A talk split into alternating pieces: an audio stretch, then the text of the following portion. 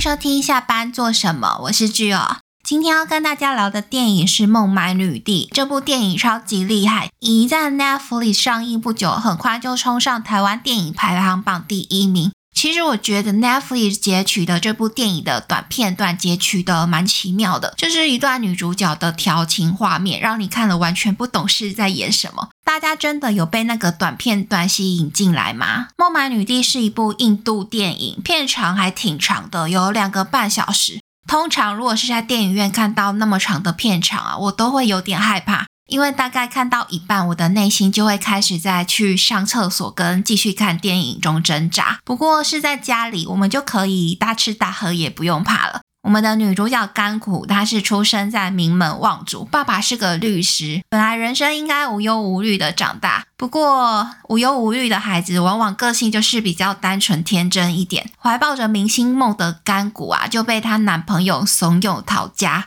说要介绍认识很多大明星的阿姨给甘谷，让她成为电影明星。而我们天真的甘谷就这样傻傻的跟着男朋友跑了，而被卖到了孟买红灯区里面的妓院，售价是一千卢比。我查了一下，一千卢比可以换多少的台币？以现在的汇率来说，一千卢比只能换台币三百八十五块。一盘意大利面的价格啊，这到底有多让人家哀伤？虽然说电影的时空背景是在一九六零年代，但就算是以一百倍计算好了，也不过是三万八千五。我真的难以想象人命到底有多不值钱。被卖进妓院的甘谷当然很快就失声了，不过她没有想要逃跑，因为变成妓女的她没有脸回家，也无处可去，所以她就选择了认命。不过甘谷的智商也跟着上线了。既然要当妓女，就是要当名妓。毕竟在哪个行业都一样，只要你是第一名，你有能力帮老板赚最多的钱，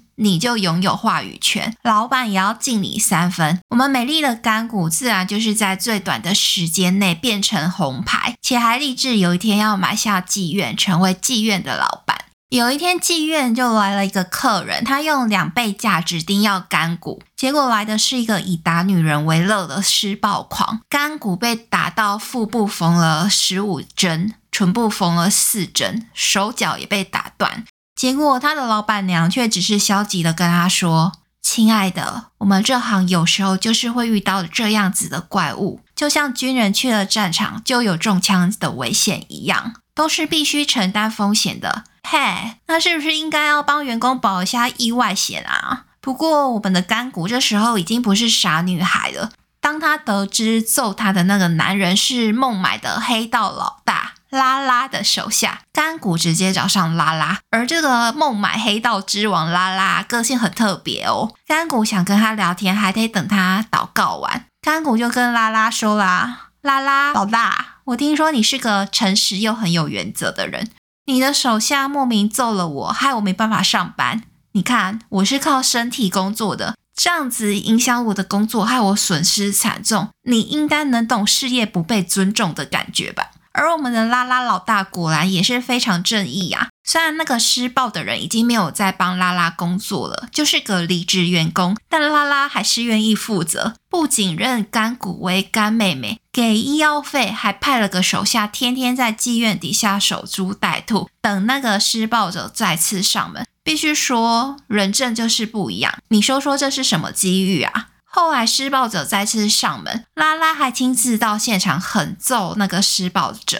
看到这里，我都觉得拉拉老大是不是会跟甘谷发展浪漫爱情故事啊？毕竟英雄救美不就是为了谈恋爱？但是我错了，拉拉还真的从头到尾只把甘谷当干妹妹。但必须说，这也就是在跟我们说，在职场上有个贵人还是很重要的。拉拉老大在电影中真的帮了甘谷很多忙。后来妓院老板因病去世，甘谷也就顺势当上了妓院的老板。这时候他已经二十七岁了，大概已经做了十年的妓女了，就如同他当初许下的宏愿。不过现在的甘谷已经不只是想要当妓院老板了。他想要当红灯区的区长，这是要经过选举的哦。他想要让红灯区的孩子可以不被歧视的获得受教权。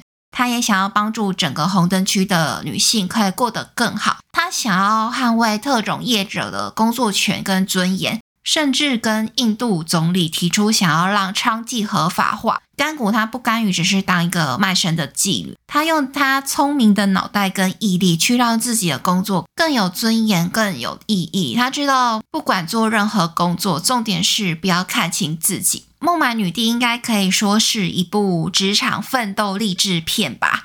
从不情不愿的妓女到变成妓院老板，然后当选红灯区区长，这一路走来的过程，当然是需要一些努力跟运气。如果你现在有点低潮啊，看看这部电影，心情真的会比较好。毕竟还有什么事情比傻傻被卖进妓院更惨？但人家都可以在妓院里走出属于自己的一条路了。现在很低潮的你，相信也会有一条路在等着你。千万不要在低潮的时候去看韩剧《我的出走日记》，会让你的心情烦上加烦的。《孟买女帝》是真的还蛮好看的，赶快跟风一起去追剧吧。